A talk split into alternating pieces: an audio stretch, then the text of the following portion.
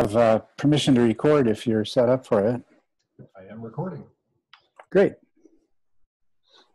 Wonderful. There's Andrea in her new sweater. Hi, Andrea. Hi there.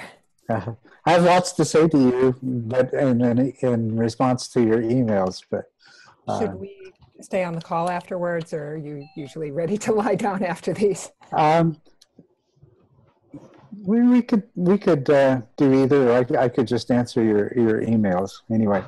Uh, just wanted you to know that that uh, yeah, I really appreciate and uh, intend to follow up on on this. Okay, great. Yeah, let's talk. Yeah. All right. Well, welcome everybody, and uh, it's good to see you. And uh, I will now have a look at the questions here, and we can go ahead and begin. Let's see. Where are?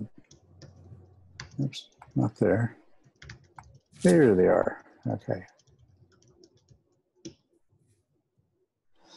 All right. So,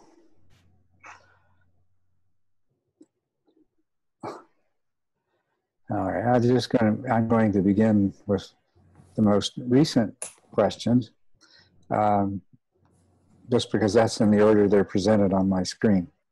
And hopefully, I'm going to get through everybody's questions. So, uh, first question is uh, from John Bash consuming, uh, concerning uh, uh, the use of alcohol and cannabis uh, and the fifth precept. Um, and you're here, John. Hi. So thank you for your question. Um, just to read your question, in your view, can consuming alcohol or cannabis be reconciled with the precept discouraging intoxicating substances. I found light or moderate alcohol to allow me to more function, allow me to more function comfortably and even effectively in social situations and decrease anxiety, even though it does dull the mind. Yes, well, John, first of all, wouldn't you rather be able to deal with anxiety or even not have the anxiety and feel more comfortable in social situations? Uh, I'm sure you would. And um, without having to use alcohol, I'm sure you, I'm sure you would prefer that. Um, you say even though it does the mind, uh, dulls the mind. Since you're here, let me ask you: Are you referring to in the way that you use it, do you experience the dullness of the mind, or you just mean in principle? Uh, yeah, I do experience that dullness. Okay, okay, and uh, I'm not surprised at that answer because the consumption of alcohol for that purpose, that purpose usually doesn't get achieved until there's a certain amount of dullness. So, um, what I would suggest is that you try to um, practice as much mindfulness as you can in those situations, and that you try to uh, uh, wean yourself away from this very convenient uh, and highly socially acceptable way of dealing with uh, anxiety, anxiety and, and uh, difficult social situations. Now, first of all, there's a certain amount of alcohol that you can consume. You know, you, you develop a tolerance to alcohol, and you can get to a place where you can consume a glass of wine or beer over a period of time without, without it actually producing any discernible degree of dullness. This is widely recognized by law enforcement. That's why they there's a certain uh, uh, blood alcohol level that they measure uh, in, uh, and that's why there are rules like you know if you drink uh, if you drink one beer or one drink or one uh, glass of wine per hour, uh, you're not considered to be impaired. And I think that that uh, um, this, this would be noticeable to you. So, what I suggest you do is practice mindfulness uh, of the social discomfort when you experience it. If you do choose, then you have a choice then of continuing to be mindful of it and uh, try and accepting of it and trying to work with it, um, or you may you may choose to go ahead and have a drink to help ease things.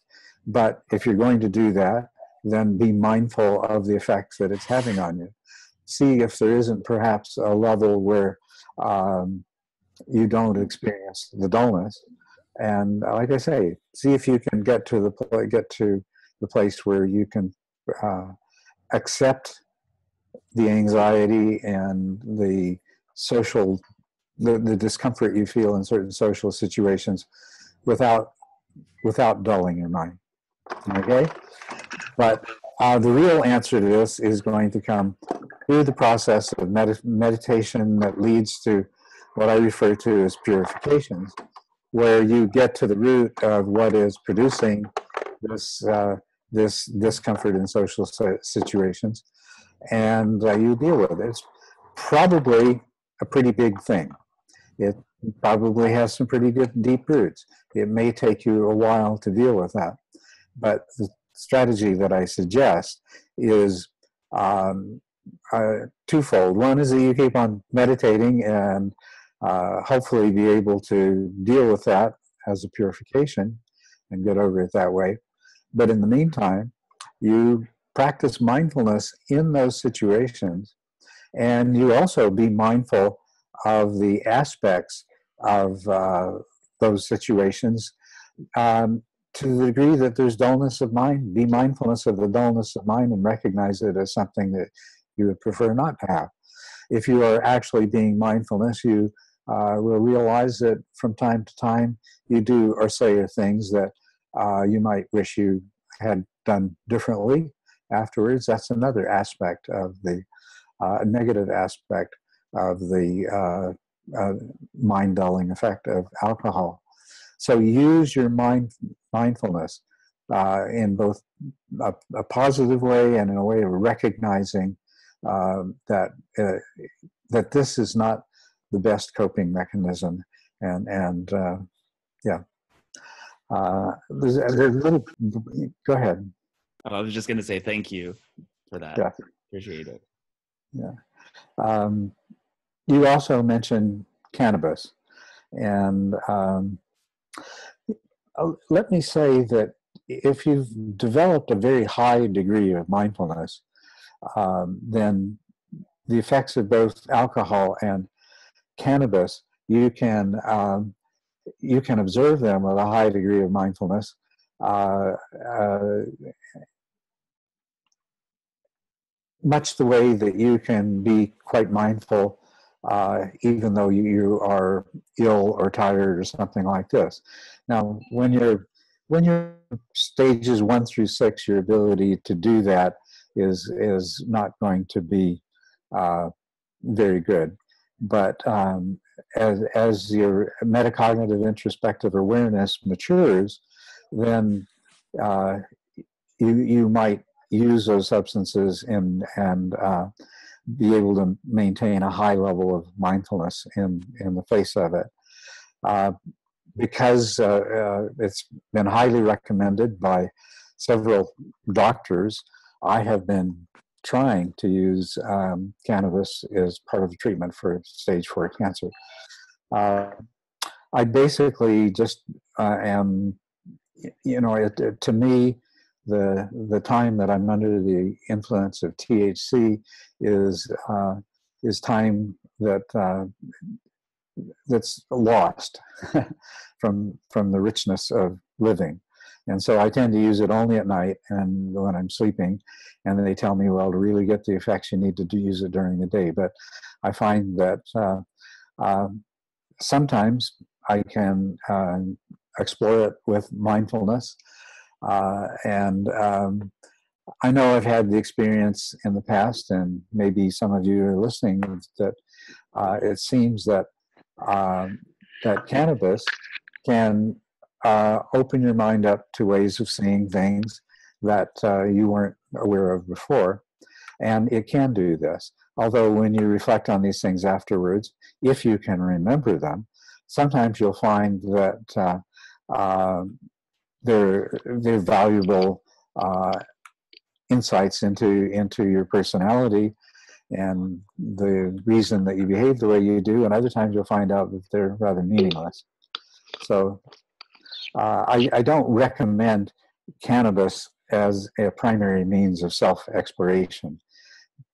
Uh, other psychedelics, on the other hand, um, especially when used in a ceremonial context, um, you know, for example, you might attend an ayahuasca ceremony, or you might attend a Native American church ceremony with uh, uh, where peyote is used, um, or you might uh, attend a uh, mesa ceremony where uh, uh, San Pedro is used, and you might it, it, might be a nice complement to the self exploration that's a part of the spiritual path, and might provide might help you to help help deepen your understanding of of the Dharma.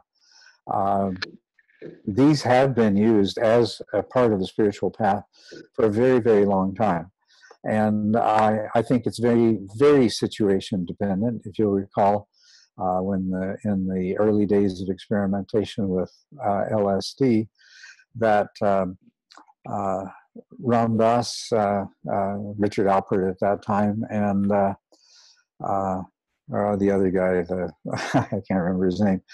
One of the things that that they told everybody that was really important was set and setting when using when using psychedelics, and that is true. And I would say that set and setting that is most consistent with um, with the Buddhist path is the uh, uh, ceremonial setting that's created by somebody who is very skilled and has been trained uh, you know, uh, trained under a master in the use of these of these substances. I don't particularly recommend you trying to use these on your own because then you're just going to have uh, interesting experiences that don't necessarily uh, that aren't necessarily easily integrated into um, any larger understanding or uh, personal growth right?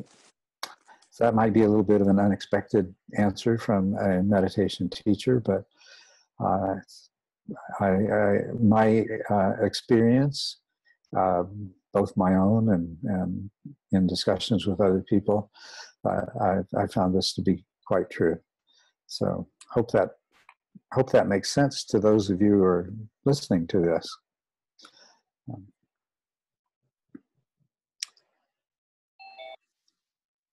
That was that was really Michael Walsh's question was about other psychedelics. So, um, all right, next next thing we have here, Damien Foster. Are you here, Damien? Um, quick scan. Appears not to be. Let's look at the question. Uh, using earplugs during sits is discouraged, yet I'm living in a very loud atmosphere almost continuously. Um, yes, using uh, using earplugs when there is normal ambient noise is uh, is strongly discouraged. Those normal ambient noises, you know, birds chirping, dogs barking, kids laughing outside, refrigerators coming on and off, things like that. These can actually be very, very helpful to your meditation. So trying to isolate yourself from sounds using earplugs is not a good idea. However, if you are in a loud atmosphere, uh, then uh, as you described, then earplugs will be very appropriate. And if it truly is a loud atmosphere, even earplugs are not going to give you that total isolation from sound. That uh, and you'll have other sources of, of extrospective uh, stimulation. Um, I see Adrian has uh, answered, uh, has basically responded to Damien and uh, pointed out that he uses earplugs in exactly this way. He, he, uses them when somebody is playing the piano downstairs, and I assume he doesn't need to the rest of the time.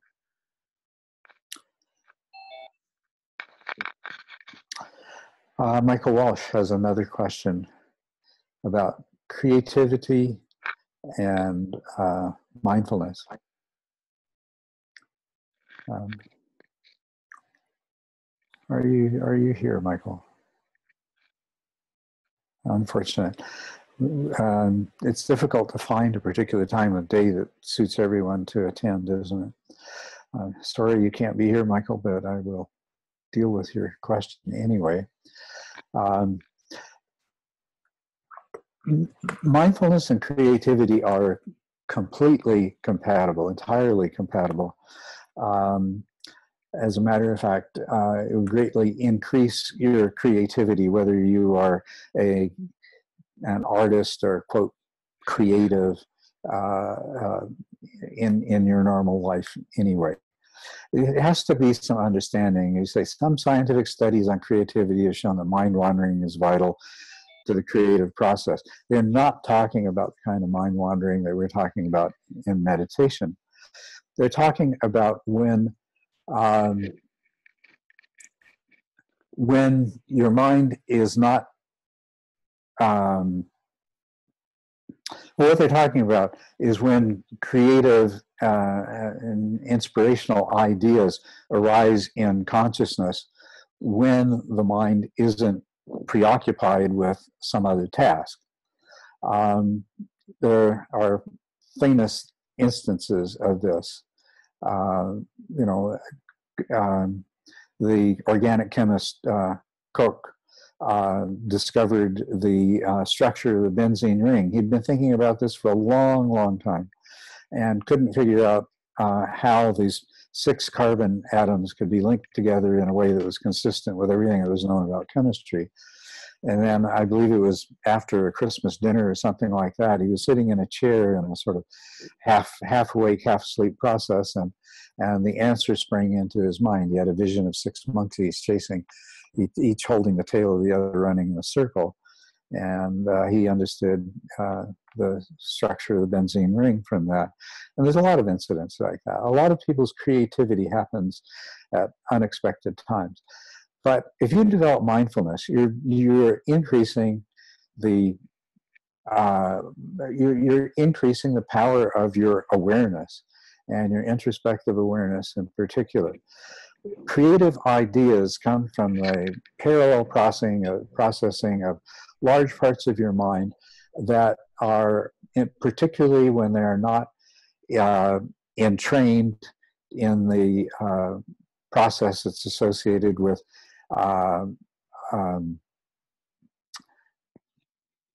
problem solving, um, reductionistic uh, uh, and analytical kinds of, of activities, which um, which is which involves parts of parts of the brain that are quite different than the parts that are the sources of novel ideas.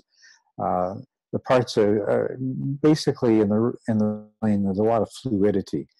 Concepts aren't aren't rigidly categorized. Uh, ideas and things have a fluidity and can shift from one to another, which, by the way, is one of the things that we do see with the use of psychedelic substances as you develop mindfulness, you have much, much greater, uh, your conscious experience has much, much greater access to this kind of parallel processing that gives rise to creative inspiration. And um, so, uh, what what I've seen and and what I've heard from people who are creative, professional creatives, that uh, their mindfulness practice, their, their meditation practice that has increased their mindfulness, increases their creativity. Um, there's different kinds of creativity. Um, you know, architects and engineers uh, have a kind of creativity that is very much related to linear thinking and uh, um, analytical thinking, and they produce a lot of uh, uh successful but relatively mediocre and uh, uh, and, and, not terribly uh, novel solutions to engineering and architectural problem, yeah, problems.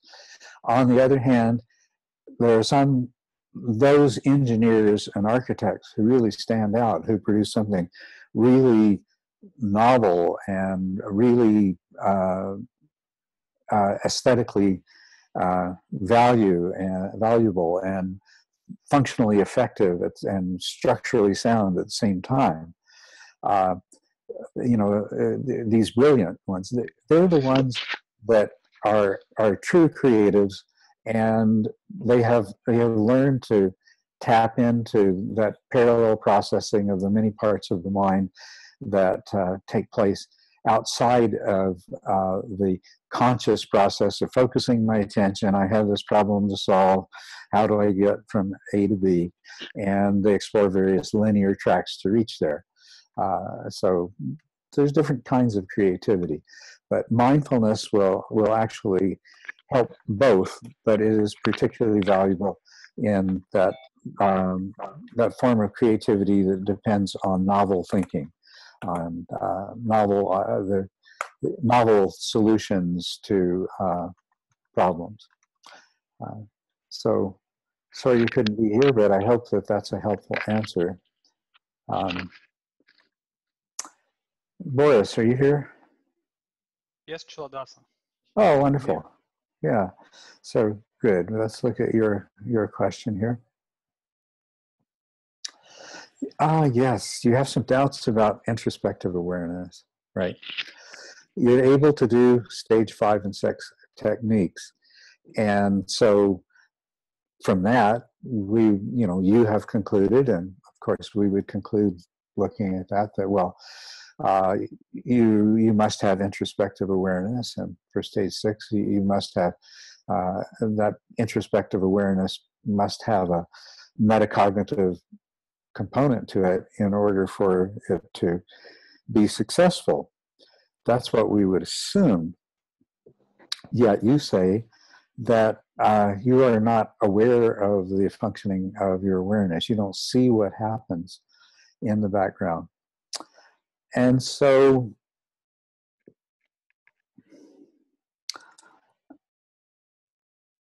there's two possibilities. One is that you have an expectation of what awareness is like um, that is preventing you from um, identifying awareness, even though you're experiencing it. And you do make the statement that when my mental energy level begins to decrease, my awareness gives an order to correct for it. Well, how do you know that happens? Um, the other possibility is that um, you've somehow trained yourself to achieve the goals without really having developed uh, awareness to the to its full potential and um,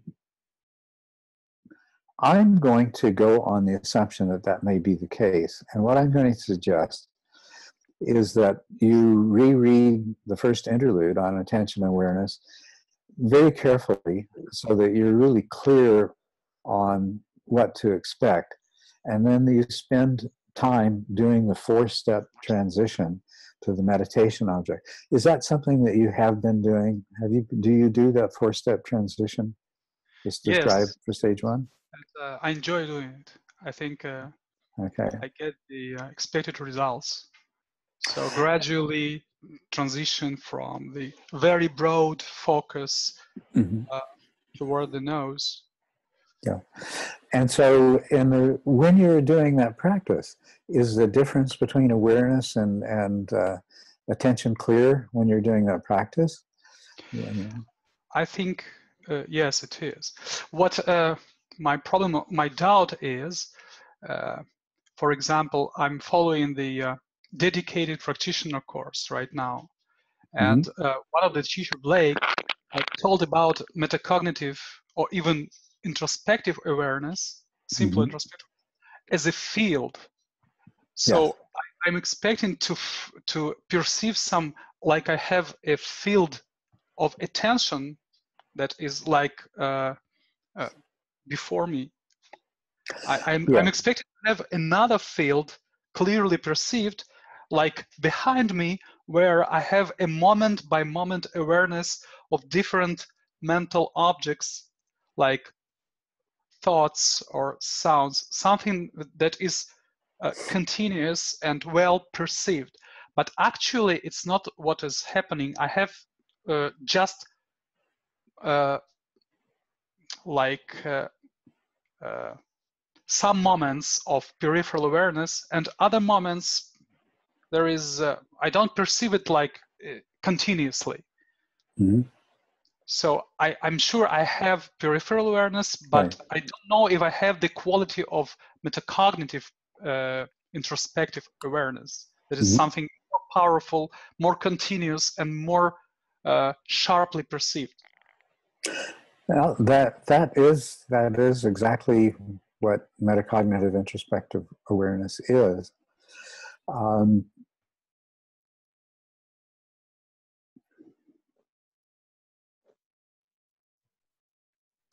you, yeah.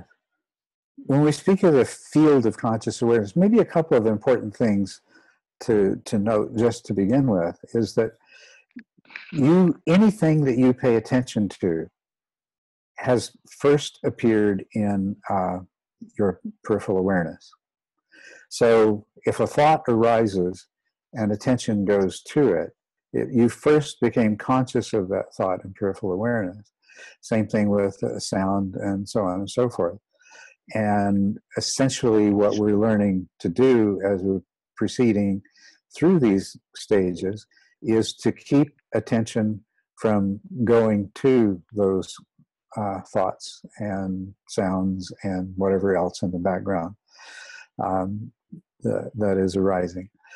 Um, as we learn to to do this, going through the stages, yes, you become aware of there's a whole field of things that uh, that are going on simultaneously. I mean, have you sat and focused on some particular task? And uh, I recently posted it as uh, uh, no, I, it might have been a private correspondence with somebody. But you're sitting and you're you're reading your email and you're answering your email, but at the same time you're aware of your environment, things going on in your environment, and occasionally you may pay attention to one of those, but mostly you just know they're there, and uh, you know that they're there. If you do pay attention to them, you know that they're there before you paid attention to them, and when you bring your attention back to the task at hand, uh, you, you continue to be aware of them. So examples that I would use uh, is that uh, you know you're working on your email and there's a sound of the refrigerator motor comes on and off in the next room. Uh, you're you're aware of the dog sleeping in the corner. Uh, the neighbor's dog barks occasionally, but you're so used to it that you don't direct your attention to it when it happens. Okay, and then say your neighbor starts up his lawnmower in a part of in his backyard where you can't hear it, but as he's running his mower back and forth, he comes closer to your house or your apartment or wherever it is you're living, and you become aware of the sound in the background. At some point, it may become loud enough that you direct your attention to it, and attention does its job. It says that is the lawnmower belonging to my neighbor, and it's not important, and you go back to focusing on your email. But you were aware of it beforehand, and you're aware of it afterwards.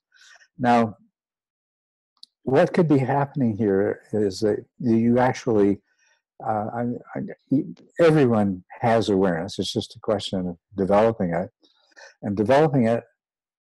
Uh, usually, the different aspects of developing it uh, take care of themselves, and it's not necessary to go into them in detail.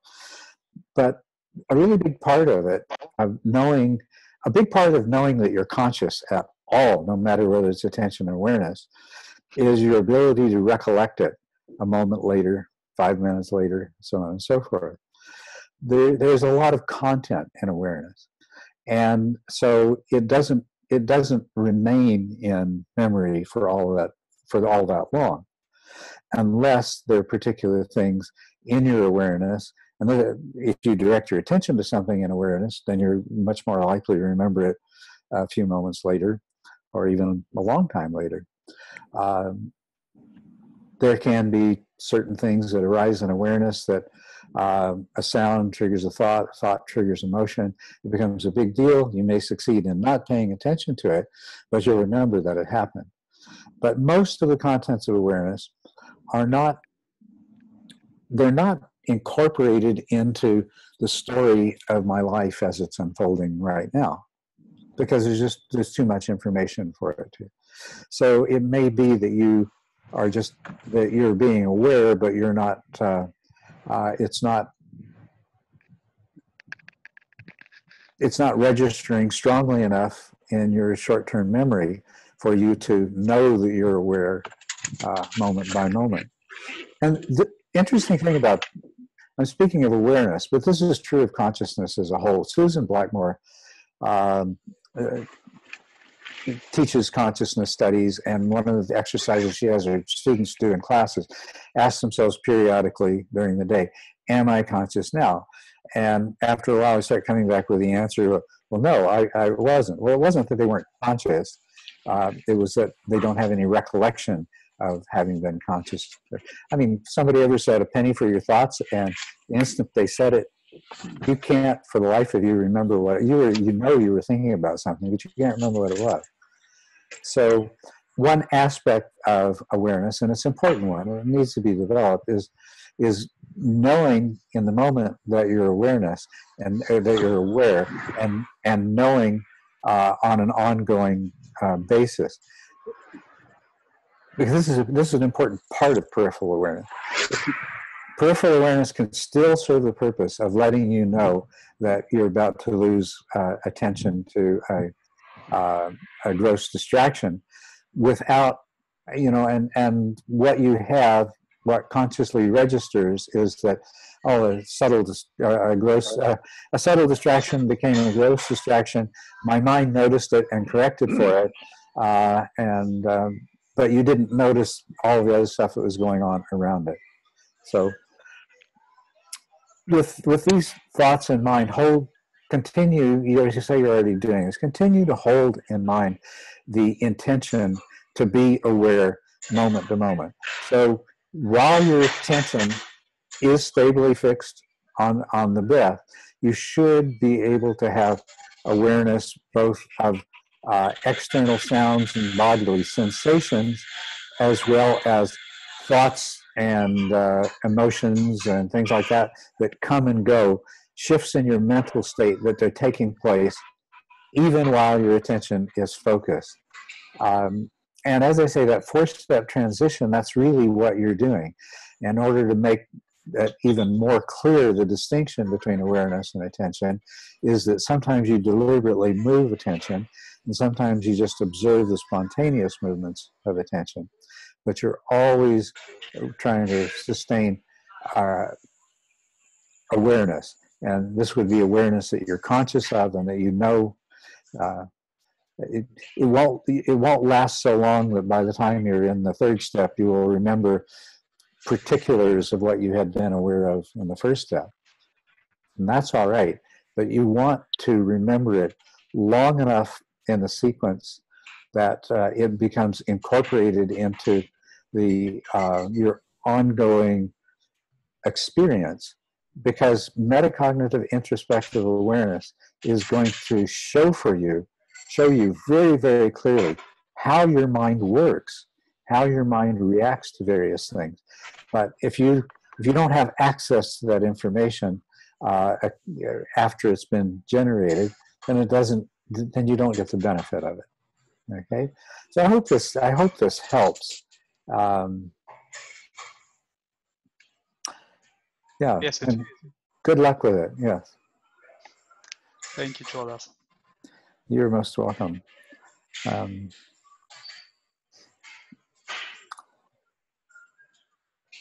Flo, uh, not sure Flo is here. I, I don't see Flo, oh, but uh, all right. Let's go ahead and have a quick look. It's a what is my opinion of mixing or alternating between different insight practices? is it better to pick one and stick with it, or is it okay to do several ones at the same time? First of all, I'd like to make a distinction between um, practices as a system of practice that gets labeled insight and um, practices that you can do um, um, that are likely to generate insight, but um, we're not talking about something like practicing the Mahasi method or doing uh, uh, 10 days or a month of uh, Goenka practice as insight practice. Um, so, um, what I'm talking about here, if you look at stage seven on, the practices that I offer you to uh, help uh, to assist in the development of shamatha, these are actually all insight practices at the same time. And they're very likely to give rise to insight. So if you were just following the 10 stages, you, stages, you would find yourself uh, do, doing different insight practices. Now, um, as for alternating between these different practices, yes, uh, it, particularly if you find the practice is uh, is tending to be very productive for you, either in terms of the development of samatha or in terms of producing insight experiences which could mature into true insight. Um, uh, yes, there's nothing wrong with alternating between them. Uh, at this, as, when you're at the stage of being an adept meditator, for an adept meditator, uh, you know better than any any teacher. Uh, get there before he starts, just to say hello. I'm hearing somebody talking in the background. Um, uh, and an adept meditator is at the stage of, of learning so much about their own mind and have the sensitivity to recognize a practice that is productive in these ways. And uh, uh, or a combination of practices. A practice that is very productive for a while might cease to be at some point or one that was uh, uh one that wasn't very productive uh, may turn out to be later on so uh, by all means experiment with different insight practices in this sense. But if you're talking about switching between doing uh, uh, Mahasi practice in a very strict manner, uh, or Goenka practice in a very strict manner, or even Shinzen's practice in a very strict manner, um, to I, I'm I'm less I'm less certain that you are going to benefit from uh, doing one one day and doing the other the next. But you seem to be talking about within this within the same sit. Um, and certainly I wouldn't switch these practices within within the same sit, except in the context the, of the way they're described in uh, the mind illuminated. Uh, close following is and uh, in stage eight, uh, choiceless attention, are both um, variants on a Mahasi noting practice and to to to switch between those kinds of practices, even within the same sit, uh, I, I, I do think is uh, I do think is valuable, and if you're an adept meditator, it's appropriate. Um, if you're still between stages one and six, you're better off to focus on developing skills, uh, and those practices are all primarily uh, uh, designed to to develop stability of attention and uh, powerful metacognitive introspective awareness, doing it by stages and following a natural development. And these are the things, these are the these are the mental faculties that are going to allow you to uh, achieve insight. Not that you might not experience insight while you're in those early stages. It's not uncommon for people to do so.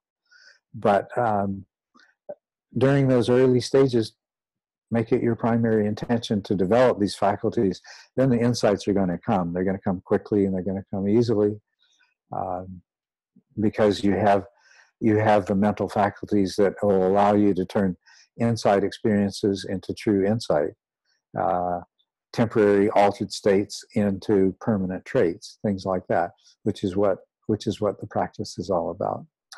So, Flo, you're not here to tell me whether that was an adequate response or not, but I hope it was, and you can let me know subsequently. Uh, Thomas Patrick Bernardes. You know, I think I might um, Nick, can you make a note of the questions that I'm skipping? But I, would like to answer the questions of people that are here first and then come back to those that aren't here. So, uh, Adrian, are you here? Yes. Oh, good. Wonderful. Because I wanted to answer your question. you said that everything is mind generated, which is the truth that you realize with emptiness. In TMI at the beginning, it is said that we get a direct experience of ultimate truth. What is ultimate truth? Yeah. If everything we can experience is empty, how can we experience ultimate truth? What can we do to get to this experience? Well, okay. Ultimate truth is knowing that you don't know. um, if I said that in the introduction, people might not read further. But ultimately, yes, when you realize emptiness, then you you realize that the only thing that um, ever happens in consciousness that is not a mental construct is uh, uh, some form of cessation. Uh, you know, uh, when there are no mental constructs and you have a cessation experience, that and and you happen to be uh, conscious of it. I mean, a lot of it, with certain practices, it tends to take the form of just a gap, an interruption in the in the flow of consciousness, or the perceived flow of consciousness. But um, sometimes there's the experience of this uh, having been a, uh, you know, what we call a consciousness without an object or a pure conscious experience when a cessation event occurs. But cessation event is the only time the contents of consciousness are um, are not mental constructs, and even say the cessation of craving. Okay, um, the only part of your conscious experience that is not a mental construct is the absence of craving.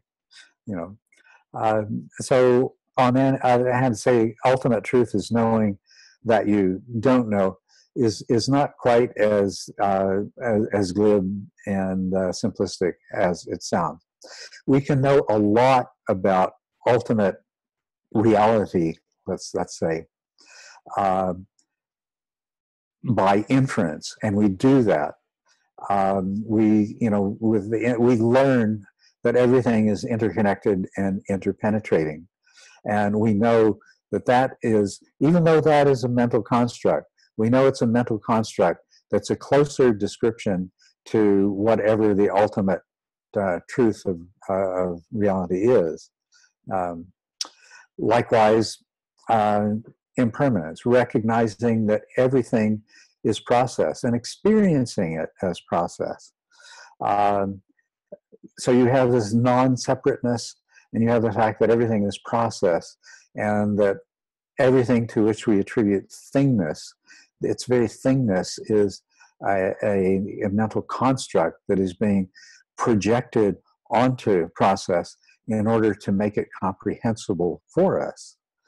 Um, so um, realizing, just realizing the truth of this is is insight into emptiness, and where it has its greatest value is when you realize that the concept of self and the feeling of self, both of which we cling to so tightly, uh, are mental constructs.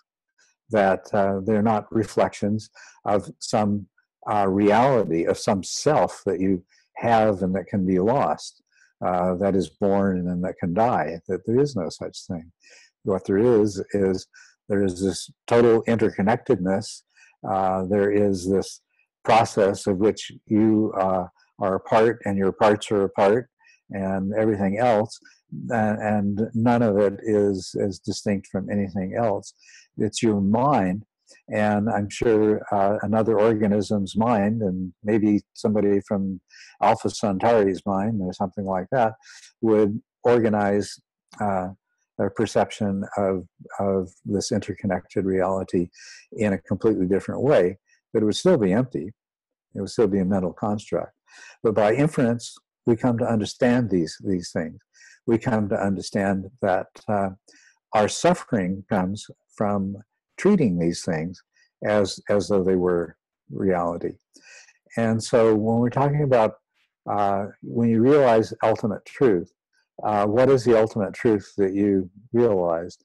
Uh, it is that um, it, it is that the cons- the consensual reality that we live in is a mind created illusion, that there is a much greater reality, um, that uh, uh, you don't fall into the trap of solipsism and say, well, I'm, I'm, just dreaming this whole thing. I must be Brahma. You know, I, am Brahma laying here dreaming this whole reality, including myself. Well, uh, that's not going to do you much good but um, realizing realizing that uh, that the only thing that your mind can assimilate and work with are the uh, fabrications that it generates from whatever it is that uh, that uh, is going on in this larger reality. Um, and you allow that to happen without believe, believing in it, and you are liberated from the suffering that comes from believing that that's true. And you cease to inflict the suffering on others that comes from believing that those misperceptions are true. So that is the ultimate truth that you realize. And even the part about when you realize that you, uh, uh, the more you know, the more you know you don't know. You know, picture it this way you've got this vast expanse of what is, and uh, there's a little circle that represents what you know about it. So the more you know, and the and the circumference of the circle, that's the interface between what you know and what you don't know. So the more you know, the bigger the circle becomes, and so does the circumference of the circle, and so so does your knowledge of what you don't know. So the more you know, the more you know you don't know. What's wonderful about that when it comes as a deep spiritual realization in the form of insight and awakening is that it's a glorious, wonderful mystery that you are a part of. And uh, it produces a, a, state of awe. And you can live in that state of, of awe, uh, no longer clinging to the idea that uh, you are somehow going to be able to to grasp this. Its very ungraspability becomes um, part of what sustains you in an uh, equanimous and uh, uh, noble state of being. You know, excuse me, referring to uh, the the the metaphor of the noble uh, to the Aryan the Buddha used it, but um, it, it is a very noble state of being that uh, you dwell in, imbued with equanimity and uh, largely freed from from suffering. So that's that's the ultimate truth we're trying to reach. So does that does that help? Yes, thank you. Yeah. Yeah. It's you know, it's a terminology, ulti- knowing ultimate truth or understanding ultimate reality, that is used very commonly. And um, it's either used uh, apophatically, uh, you know, like what is ultimate truth? It's knowing that you don't know. Um, or it's used by people who don't know what it is, but they cling to the. I, I used to, you know, the reason I got into all of this, the reason I went into science, and the reason that I, I went into uh, spiritual practices uh, and ultimately Buddhism was I wanted to know everything there was to know about everything. I, I wanted to know, you know, I, I, wanted to understand uh, everything. I wanted to have uh, God's eye view of uh, reality. And um, at first, it was disappointing to realize that that was never going to happen. Um, almost, almost made life seem pointless. But then, then it shifted, and it became wonderful. Okay, so there's no there's no end to what I can discover, and so far that is the truth. There's no end to my explorations. You know, uh, and my seeking, my explorations, uh, they always bring me back to being what I am, a human being in this world, uh, with the limitations of a human being, but uh, knowing the place for the first time happens over and over again. Uh, you might recognize my play on uh, uh, Little Gidding, a quote from Little Gidding from All right. Dominic. Hey, hello, Culadasa. Hello, Dominic. Good to have you here. Um, you, you say my close friend with, yes? Could I interject for a minute? It might be nice if you turned your the gain on your microphone down a little bit because it's clipping. Oh, okay. Uh, let me see if I can do that without creating a lot of problems here. You shouldn't need to touch your microphone. It's actually, if you, if you go to your screen, or uh, that's probably the, not the microphone gain. Okay, that's, yeah, that seems to be just the volume of the, Yeah. of the, of the earphones. If you go see the little mute button, there's a little up arrow to the right of it. Um, and if you click on audio options, I believe. Um, Um, yeah, Mute button and to the right, uh, yeah, audio options. Yeah. Okay, And then test computer, yeah, test computer mic and speakers. Uh, well, it just takes me to a uh, built-in microphone. Sorry. yeah, so if you, Yeah. it should it should bring up a preference uh, that allows you to turn down the volume on the microphone. And that would be like towards the bottom. And it may it may be grayed out because it's got automatically adjust microphone settings clicked. Um, Are you seeing that? It should. I, I'm not seeing that. I'm not seeing, I'm seeing select a microphone, built-in microphone. Yeah, Wow. actually, uh, an easier way to get to this is just to go to, to zoom.us and then click on preferences. And- Sorry, to go to what? To, Uh, up- up in the upper left, it'll say zoom.us and below that it says preferences. uh, okay. Maybe I, I'm not seeing.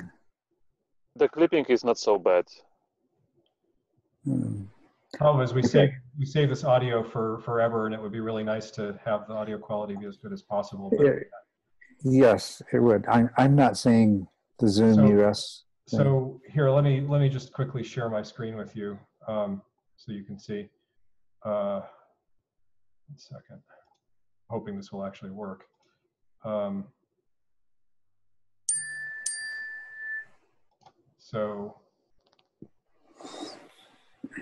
uh, if you go to, wait, um, well, if you go to zoom.us, you'll see preferences. Do you see that? What thing is a map? Or, yeah, but in the upper left, do you see do you see what's in the upper left, or is that not showing up? Oh yeah, Zoom. Okay, yes, a drop down menu. Yeah. Okay, So that preferences thing should pull up a little window here, and you may have to choose audio from the window. okay. So I know where to go. Okay. Yeah, and then here's the microphone settings. Yeah, well, I recognize the screen. I've seen it, gotten to it by completely different means, but all right. Uh, so, uh,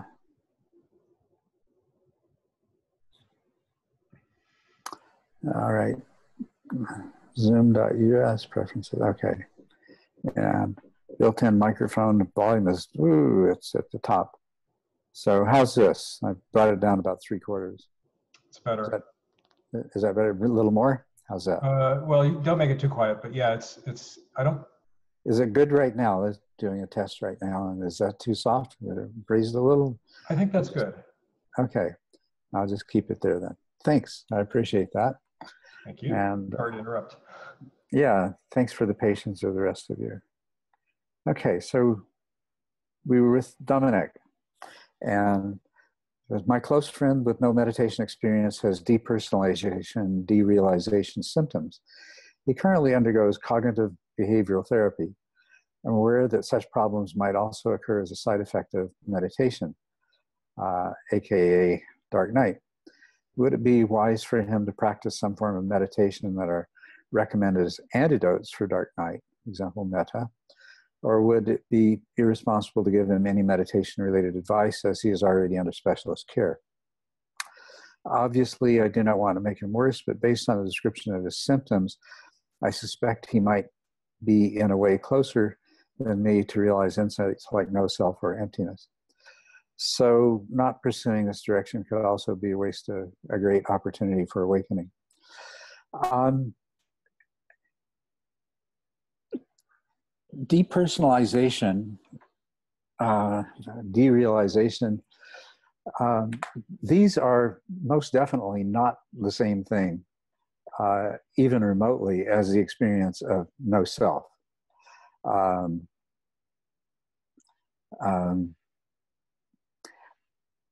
I don't know a lot about them other than the fact that uh, uh, I was physically abused as a child and I learned to dissociate uh, during those periods of, of, abuse.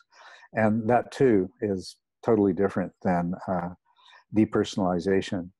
So, um, in, in answer to your question, uh, I, I don't, I, I think that um, he needs, you really need to have a fairly healthy, reasonably healthy ego structure in order to um, uh, to realize that it is an illusion and to realize that it is a functional construct that uh, you need to be able to use, just like you need to be able to wear shoes, or, or well, maybe that's not a good example. You could go barefoot, but you know, um, your your ego construct is something that is very useful uh, and necessary. And what we're really talking about uh, uh, with the realization of no self is realizing its complete illusoriness and uh, realizing that there that even the experience of separateness is illusion. Hence the insight into uh, the uh, interconnectedness of everything, the emptiness of formations, uh, the that uh, there are no things, only process, only change. Um, these all come together. You can't have a realization of no self until you have these other insights, uh, which is a whole different topic that we could possibly uh, get into some other time. But uh, what your friend is experiencing is uh, it's a kind of pathology, and I, I think should rely on um, his therapist to deal with these things. I, I think doing, for example, doing the um, uh, the mind illuminated practices certainly without the intention of having some kind of insight to, in, into emptiness would be very valuable. Metta practice would be very, very valuable. Um, but um, you say uh, perhaps you should uh, you should definitely encourage this person to keep keep working very closely with uh, a therapist and um, hope that um,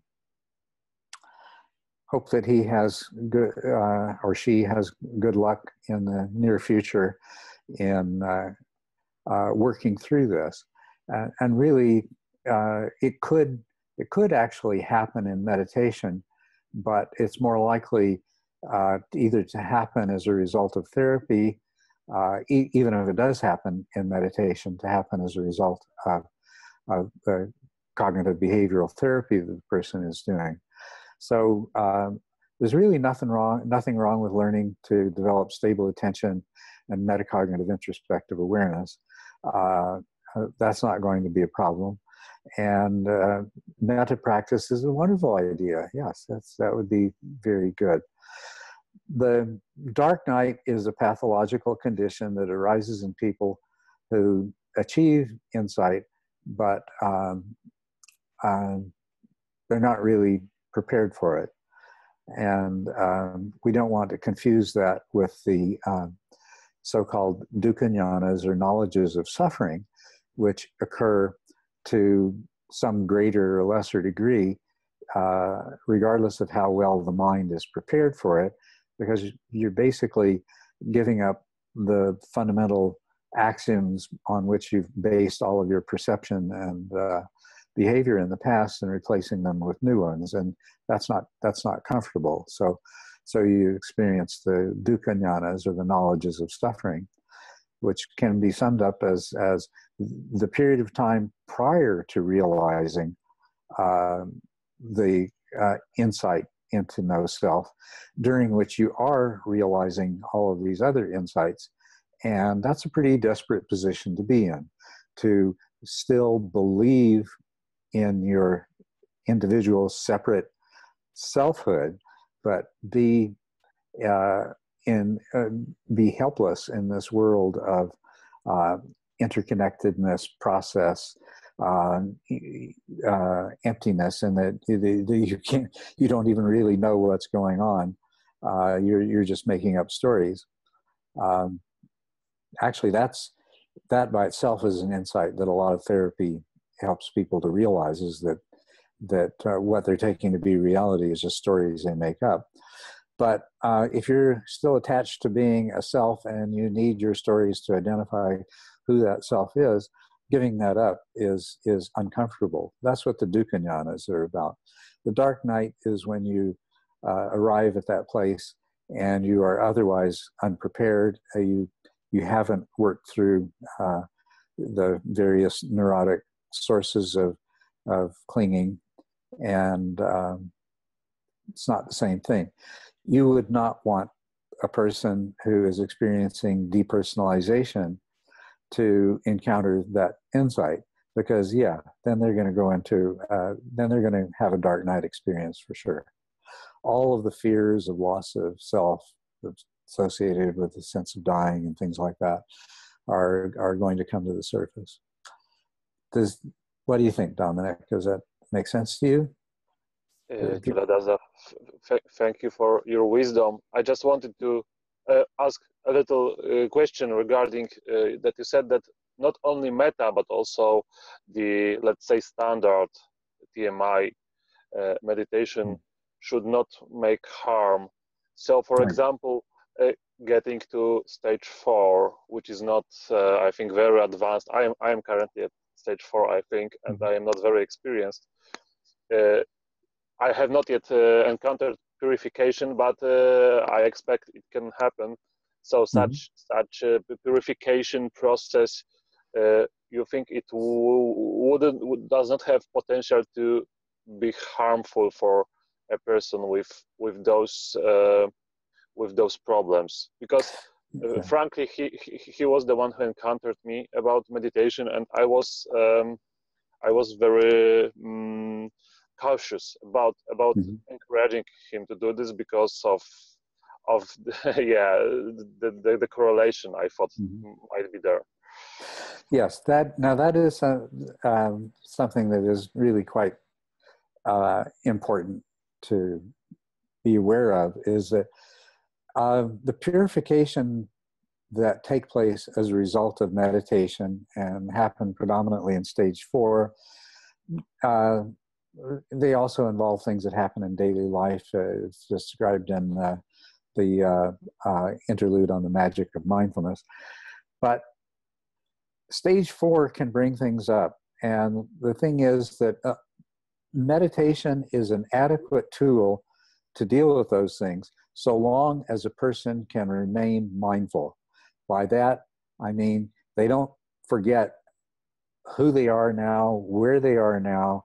Uh, you know, here I am sitting in a comfortable room, uh, safe and on a meditation cushion, and these things are arising in my mind. In a state of mindfulness, one can deal with a lot of things.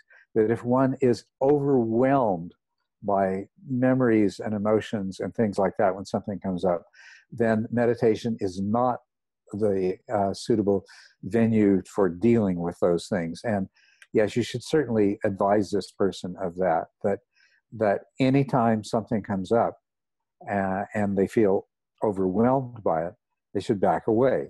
They can reapproach it later on. But if they find that every time it comes up, uh, they're overwhelmed by it, and then then they should be dealing with it uh, uh with the assistance of a highly trained therapist meditation is not, you know, despite it's being so, you know, a, a narrow sliver of meditation called uh, called mindfulness-based interventions is being used very widely in a therapeutic manner. It was never intended for that purpose. It's a necessary part of our personal spiritual growth leading to awakening to deal with a lot of our personal neurosis. And meditation does a good job of that with sort of the average, common, everyday, run of the mill neurosis that most people have. But uh, there are things that uh, meditation, uh, and, and, so, you know, that, ha- that has to come up and it has to be dealt with in meditation. And if it isn't, of course, that's one of the things that will give rise to the dark night uh, if all this stuff hasn't been resolved prior to insight. It will all come at once, uh, up at once, and that's not a good thing.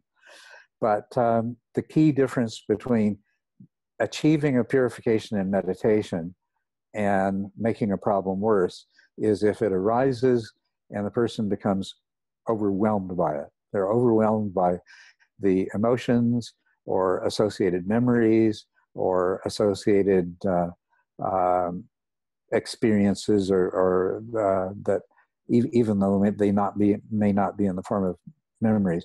If they become overwhelmed by it and can't maintain an objective uh, relationship to it in other words if they can't be mindful pay attention to it by and not lose the context of who and what and where they are right now then then they need to back away away from it and if it, that's persistently the case, they need therapy.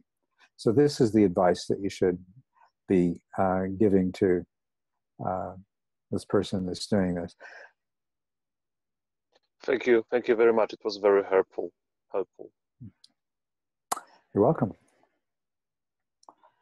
Uh, Kevin Smith, you here? Yeah. Kevin Hing. Yes, hello. Hi, Kevin. Hey. Uh, hey. So, are you familiar with the writings of Bernadette Roberts? Yes, I am. And if so, can you explain the extent to which the progress of your journey of insight into and beyond no self correlates to the stages of TMI? Uh, her dark night experiences appear to have been excruciatingly painful disorienting, and to have occurred over an extended period of time. Yes. I'm still reading, but so far I have not seen her describe any of the purification samatha experiences that you have described and incorporated into TMI. Uh, would you characterize her experience as an extreme example of dry insight? And can you provide some explanation, reassurance regarding the extent to which the severity and disorientation of her insight experiences can be minimized by following TMI. Uh, yes, I am familiar with that. Very fascinated by that. Uh, it has it has very close correlates to the processes of uh, uh progressive insight uh, and um, uh, ultimately awakening, the experience of no self. And um, as a matter of fact, it's a it's an outstanding modern example of uh, what I believe to be the case with all of these spiritual practices that um, the true spiritual component of any religious system, mystical Christianity is the category that this would fall into, are ultimately leading to the same place. And this is a reasonable assumption uh, if you uh, consider that uh, all human minds are uh, very similar uh, in spite of the huge differences that we're aware of as human beings interacting with each other, there, there is there's far more similarity from one human mind to another than there are differences, uh, and that whatever this unknowable ultimate reality is uh, that we come to know by inference, um, it's it's the same for everyone.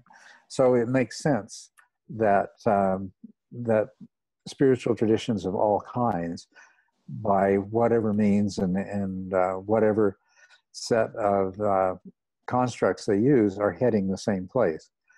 And that's one of the reasons that I enjoyed uh, going through all of Bernadette Roberts' writings. And uh, there, she has made uh, she made some videos. I don't know if they're still available. They're uh, they were at one time, and I, I believe I have them saved. I just don't know where. But I found that very interesting. She followed the path very similar to John of the Cross and uh, Teresa of Avila. Uh, and that's because a Christian mystical path and uh, involves a very different worldview than uh, the Buddhist mystical path does. Um, and the the most painful part of it uh, is where Bernadette Roberts um, and, and, John of the Cross both described this as feeling as though that they had they had known God, they had felt God, that God was within them, and now God seemed to uh, they they lost that. Um, and this is um, this is an extreme form of the dukkha jnanas. What had to happen was a complete re- reorganization of how they how they understood themselves, and it was couched not in terms of their relationship to between uh, themselves and everything else the way that we do in Buddhism, but it was the primary focus was on uh, the relationship between the self and uh, and God, and so uh, the content of the dukkha that they experienced uh, took a different form, but it was the same process going on. That uh, yes, when you know, um, yeah, I, I, won't go into. I won't try to. I, I, could go on and on for a long time, and I'll, I'll try not to on, that particular topic.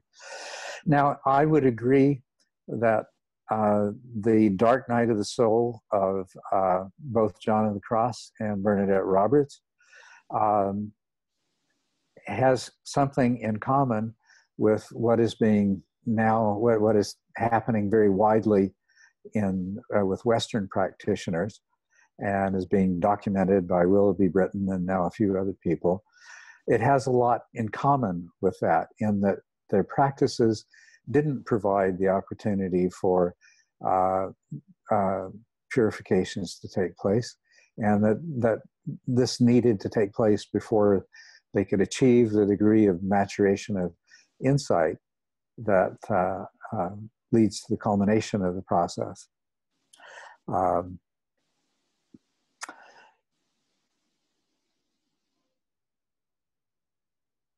the advantage of something like TMI is uh, that, and uh, you know, TMI will have to be adapted to fit somebody who is following a Christian mystical path or an Islamic uh, Sufi mystical path or something like that, uh, because it's it's uh, it's based in the worldview uh, that is is common to Buddhism, not the worldview of a deistic, theistic religion but it can be done. And as a matter of fact, um, I've uh, been working with and will have somebody staying for a month and a half who's a long term practitioner of uh, contemplative prayer.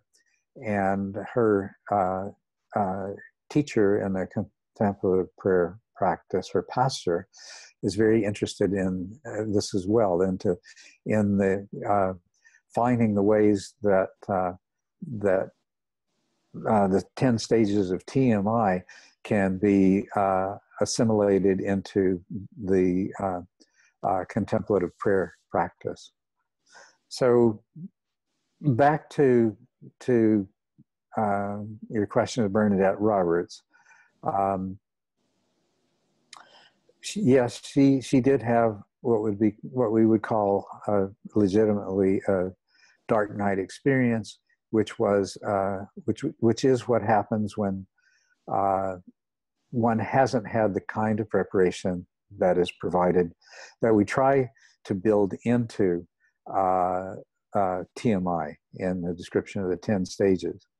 Um, the attachment to self, we try to begin to loosen the attachment to self from the instructions from stage two onwards uh, in in many different ways over and over again, and we try to prepare the uh, practitioner uh, in a variety of ways for the other uh, insights to uh, arise and be easily assimilated.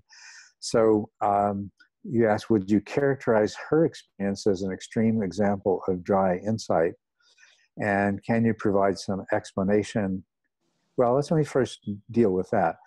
I wouldn't consider it an extreme example. An extreme example are the kinds of things that Willoughby Britton is writing about. The result in people uh, losing their uh, families and careers and perhaps spending uh, months or years in a psychiatric hospital. Those are the extreme examples. Uh, Bernadette Roberts was a fairly mild example of um, a dark night in which uh, she it was excruciatingly painful as you say but she was still able to to function. And she didn't sink into the depths of despair uh, and uh, nihilism and things like that. Um, although i think she came close at, uh, at moments so no she's not an extreme example. She's a moderate example uh, of the dark night um, regarding the extent to which the severity and disorientation of our insight experiences can be minimized by following TM, TMI. I think I already answered that. I feel like uh, the whole idea of behind TMI is to prepare the mind in a whole variety of ways to make the transition to insight and awakening as easy as possible and to, to minimize uh, exactly those kinds of problems. Um, of course, it all depends on what stage uh, in uh, the practice of TMI that um, that insight arises. If it arises prior to stage six, then um, th- there won't be the same degree of preparation of the mind. If it arises stage seven, well, it's uh, it can still be a bit rocky. But the further along in the process, the more the so-called dukkha has become a very uh, short-term experience during which people don't really lose mindfulness. Uh, they may experience some of the same physical symptoms and and difficulty with meditation that is described uh, in the progress of insight, dealing with the uh, knowledge of, of, suffering, the dukkha But um, uh, it will become a much smoother and easier trans- transition. As a matter of fact, with the proper preparation, uh, this can happen even uh, without the person knowing it, without having some notable uh, experience of uh, path attainment and, and fruition. So I hope that answered your question, uh, Kevin. Yes, thanks. I think the only other slight question I had, I was wondering when you were reading her accounts, whether there was any sense that you had, whether there was a, how much of what she was describing was the necessary part of that transition, and how much of it was a result of the confusion that she had because she had absolutely nothing to guide her or to go on. Mhm. She writes extensively that she went to the library. There was, other than John of the Cross, um, there was nothing else for her, anything like TMI to help Right. her ex- know what to experience. Do you know what I'm saying? I mean, Yes, is there, right. Yeah, well, I, I think that was a that was a major part of it.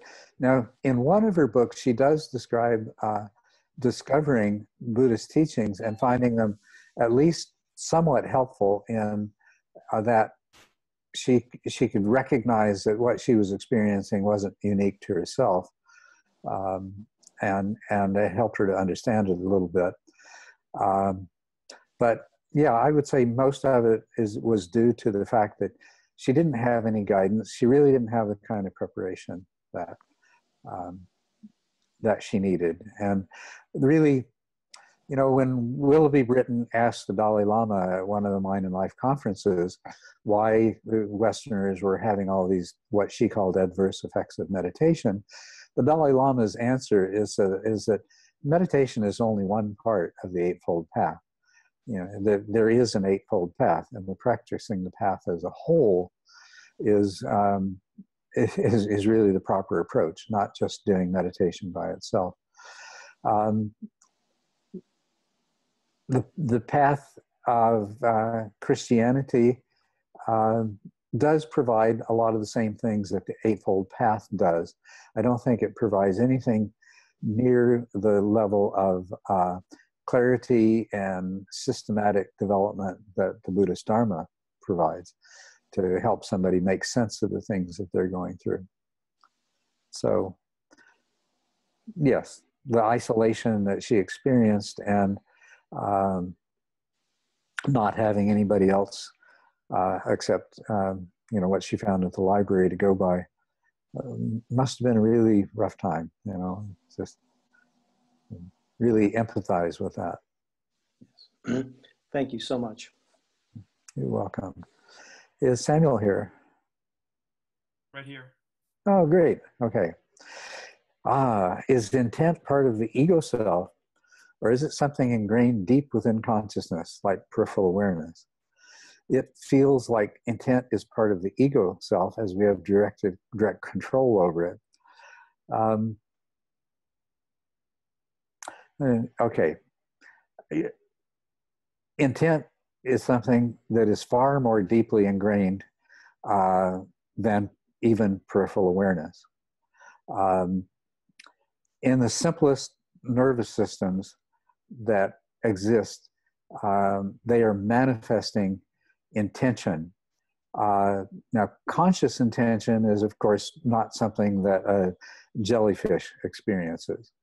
And, um, you know, there, there are very simple levels of circuitry in your brain that manifest intention um, uh, that uh, uh, are, are far too simple to have uh, anything that even vaguely resembles uh, the kind of subjective conscious experience that, that we do. But the what we do is we incorporate intention. When we're constructing the ego self we incorporate intention into that. Um, and it's absolutely essential you to see yourself as a self means that essentially there is an observer and there is a, an agency. There's observation and agency. And agency uh, assumes intention.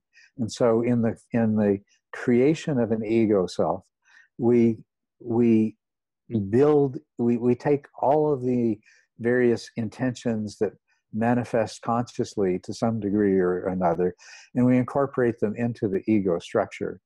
And we have the illusion that we have direct control over uh, intention. What happens is that we watch the different parts of our mind with different intentions uh, work their way through a situation to where a single intention, at least in uh, the best of cases, where a single intention becomes resolved as uh, in the mental construct as my intention is such and such. Now, in a lot of cases, uh, we will discover uh, uh, that the, there are still uh, some conflicting intentions involved. we make an we make a decision we act on it, and then subsequently we experience uh, doubt, uncertainty. Maybe we should have done something else. But um, these intentions, like I say, they they exist at a very simple level, far before far before there's consciousness, and so therefore more are more deeply ingrained than even peripheral awareness, because peripheral awareness is a manifestation of consciousness. But intention does arise into consciousness and it gets incorporated into the idea of the ego self. So you go on, Samuel, to say if intent is part of our ego, then it seems like throughout our practice we are using our ego to cultivate certain mental traits, stable attention and mindfulness, and then ultimately achieve the dissolution of it. Now, it's true that in the beginning we feel like it is ourself as an agent that is generating the intention. But that is really similar to the illusion that I just described. Um, what we are seeing is that the experiences that we've had, the things that we've read, the teachings we've heard, the people we've associated with, uh, the, and the ideas we've exchanged with them have all contributed to creating a predisposition in us to uh, certain activities. And uh, if you are a meditator, your intention to meditate, and then if you're reading TMI, then the TMI has has directed this intention to more particular intentions of cultivating stable attention and mindfulness, etc., and so on. But what you'll notice, especially in the early parts of the practice, there are parts of your mind that have different intentions, and those intentions are in conflict. And that's where it becomes really clear that uh, if you allow it to, it doesn't become really clear to some people until much later on. But um, if you allow it to, it can become very clear in the first couple of in, in, in stage two, stage three, stage four meditation that hey, these intentions that are arising, they don't belong to me. They're not part of they're not part of a self as agency, but rather I have a variety of intentions in conflict with each other, and I'm trying to unify the disparate parts of my mind around these intentions. And yes, I still feel like there's an I that wants that to happen, that's generating that intention. But a little bit later, with kind of wisdom that comes with insight, even that disappears, and and uh, th- there's no longer even the illusion that. Uh, I mean, you still have to talk this way, right? You still have to talk in terms of I, me, and mine, and you'll still talk about, you know, my intention is or my intention was or things like this because you know what you what you mean by i and me changes what what you mean is is these five aggregates this uh, constantly changing process with a, uh, a collection of mental processes um, has such and such intention but it's much easier uh, much less clumsy to say my intention or I intended or something like that, but you see it and understand it as something completely different. Really, one of the points that I try to make in the overview, uh, try to plant the seeds for and hope that, that they will mature, as the person continues through the practice of TMI is to recognize that all there really is in terms of uh, the, the source of actions, the source of thoughts and emotions and everything else is intention. And these intentions are constructs that start at a very, very primitive level that is not accessible to, to us, to us consciously at all, but that interact and accumulate until they reach the level of becoming conscious intentions or even unconscious intentions that we can reflect upon and say aha there was i was not conscious of it but there was some part of my mind that was pushing me in this direction. Now it's starting to sound very freudian isn't it? Well that's one of the wonderful things that freud brought to our understanding of our minds is that there is this unconscious that it is vast that it is powerful and that it uh, actually has more more control over what we do and what we perceive than our conscious mind does. Uh, and so Freud Freud didn't get everything right, but he got he got certain things very very accurately. And your behavior is the result of many complex intentions from many levels of your mind interacting. And you you're the part of your mind that is generating your ego construct will incorporate those in. Now, your ego construct doesn't become dissolved in the sense that it ceases to exist because all it ever was was a way of organizing information that was functionally effective. And your mind will continue to organize information in a way that's functionally effective. But with the realization of no self, you know that that's what's happening. And you know that there isn't, even though you feel like a separate self, that doesn't change until uh, uh, one of in the, the, higher paths of awakening. But um, you have this unshakable knowledge and understanding that that my ego self, my idea of who I am, is a picture my mind is painting. It's taking uh, my preferences and my experiences and my predispositions and those things that would be called my personality traits and so forth. And it's assembling them into a self. And then it attributes to self the um, experience of observation, when in fact in the seeing there is only the seeing and it attributes to this uh, created self the agency that results in uh, not just actions, but uh, at an unconscious level, our thoughts and our emotion. And it, uh, it uh, appropriates those in, into the self as uh, our intentions. So, how can something be used to dissolve the very thing out of which it arises?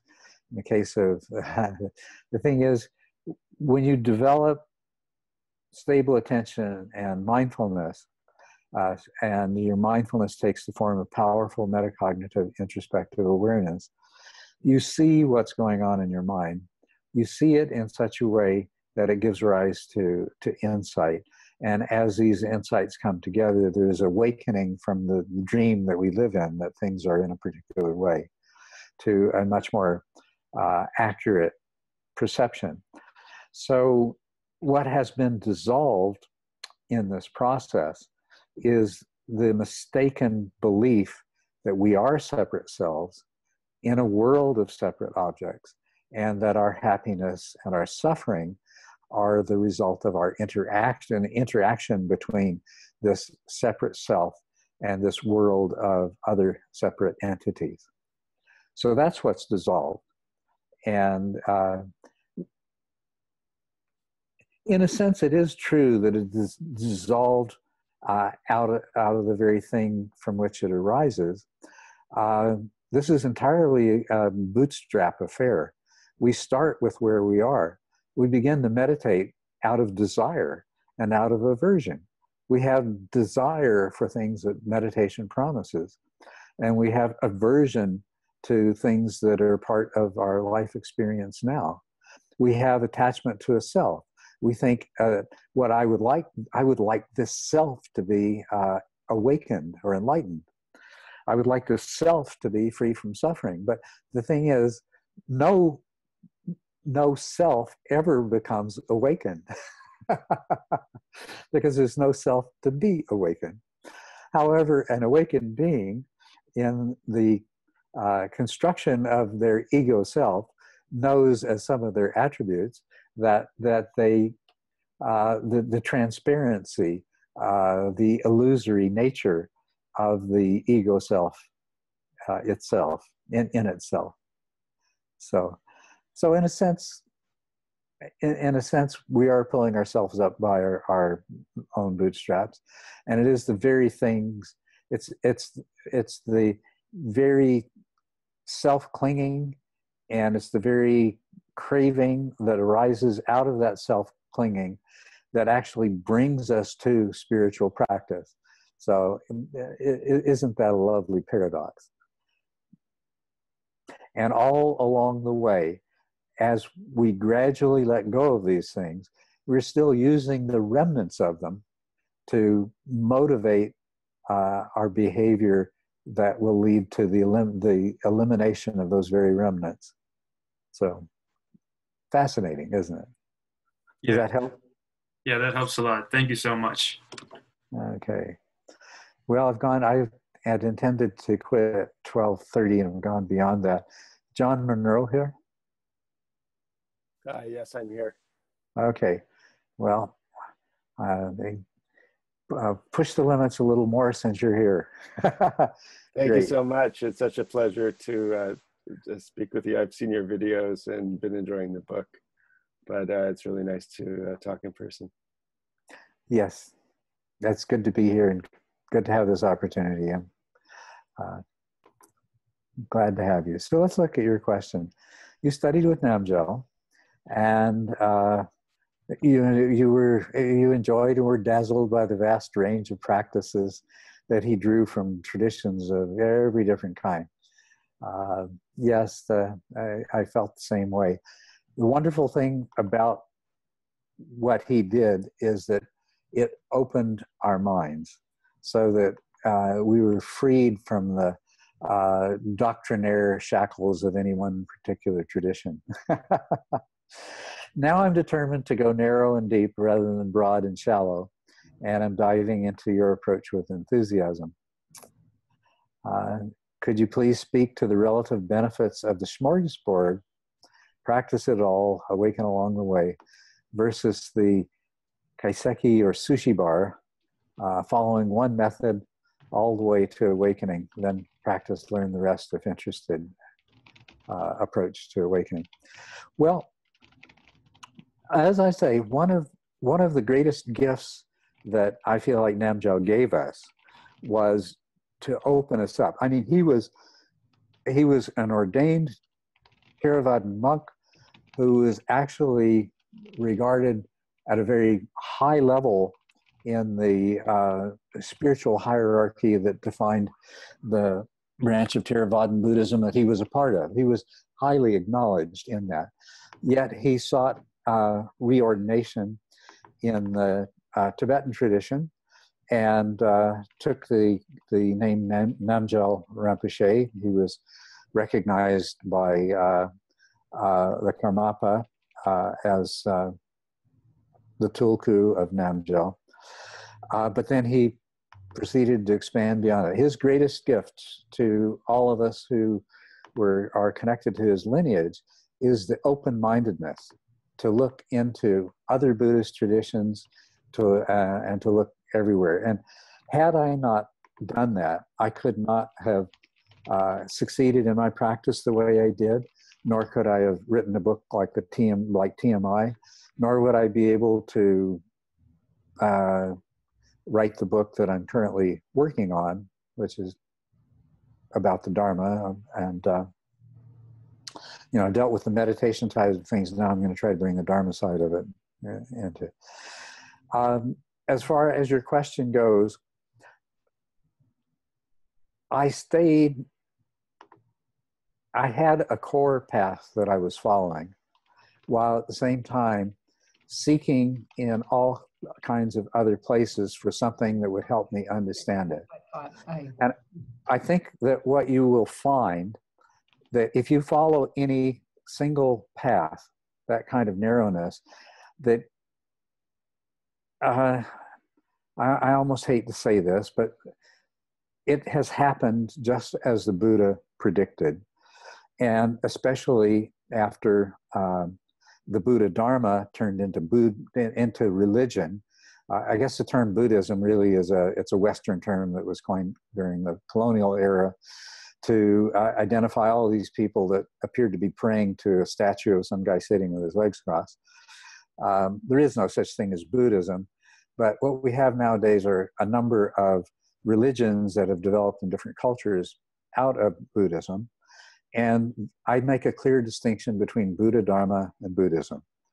And Buddhism has lost important elements of uh, Buddha Dharma, uh, sometimes because of incorporating elements of other cultures and other traditions into uh, into the religion that is created out of out of the Buddha Dharma.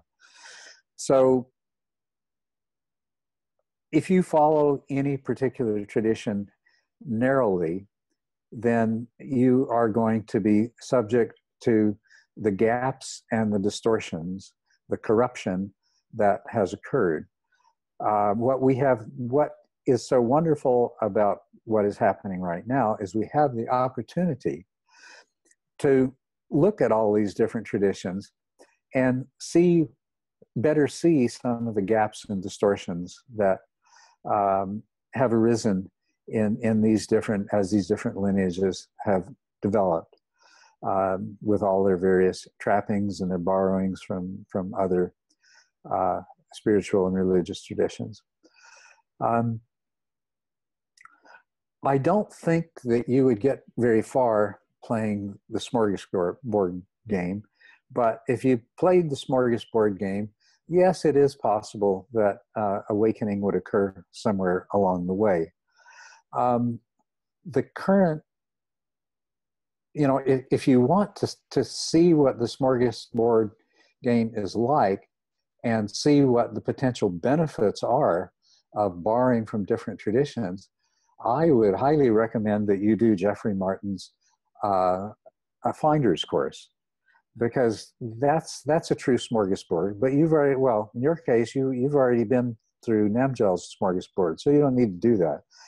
What you've discovered is that a lot of the components, elements, uh, uh, experiences, uh, states that are characteristic of insight and awakening can be experienced to a greater or lesser degree uh, using a, a, variety of different techniques. And some techniques are more effective than others, especially for some individuals as compared to others.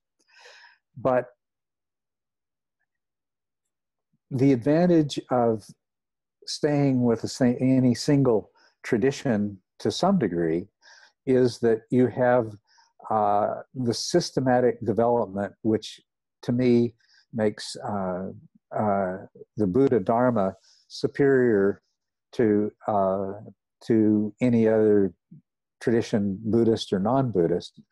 Um, you know, at, at the core, all of these different Buddhisms do still have that uh, systematic, coherent uh, Dharma that the Buddha taught.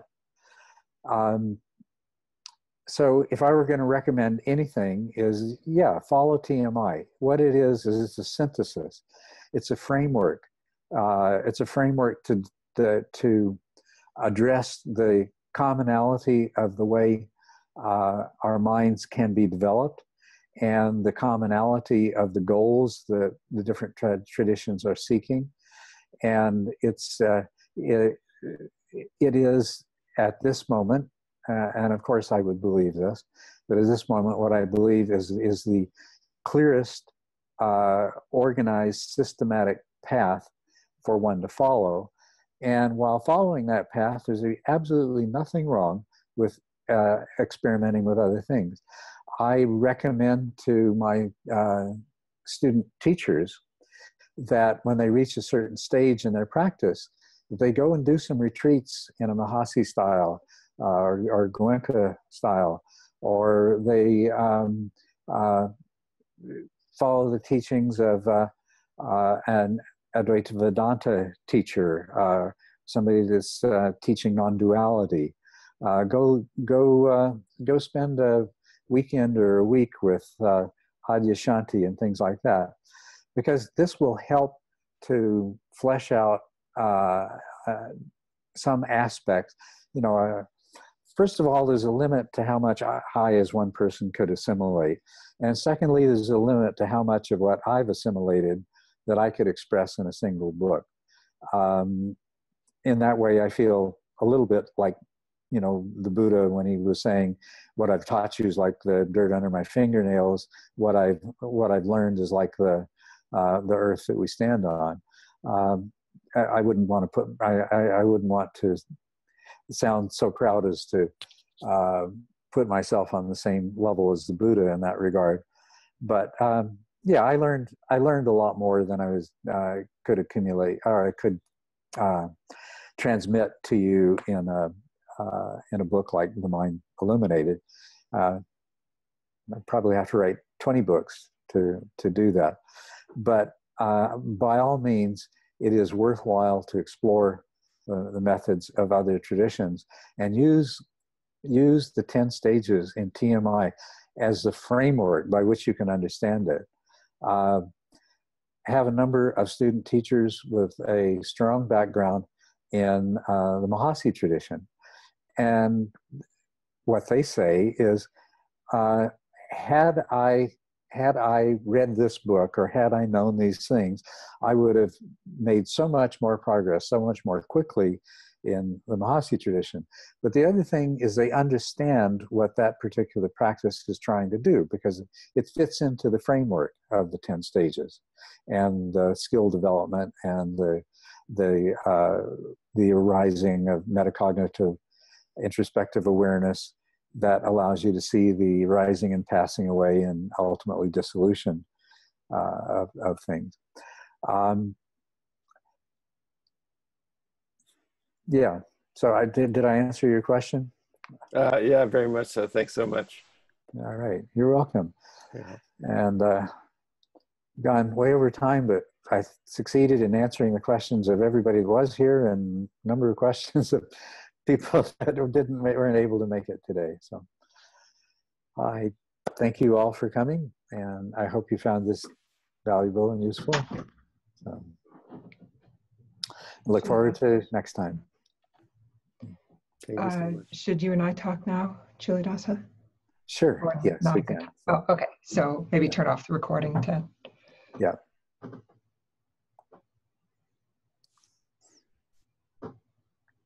Ted, you can stay on the line. I was going to say I'm going to take off unless you think I could should stay, but. Oh, on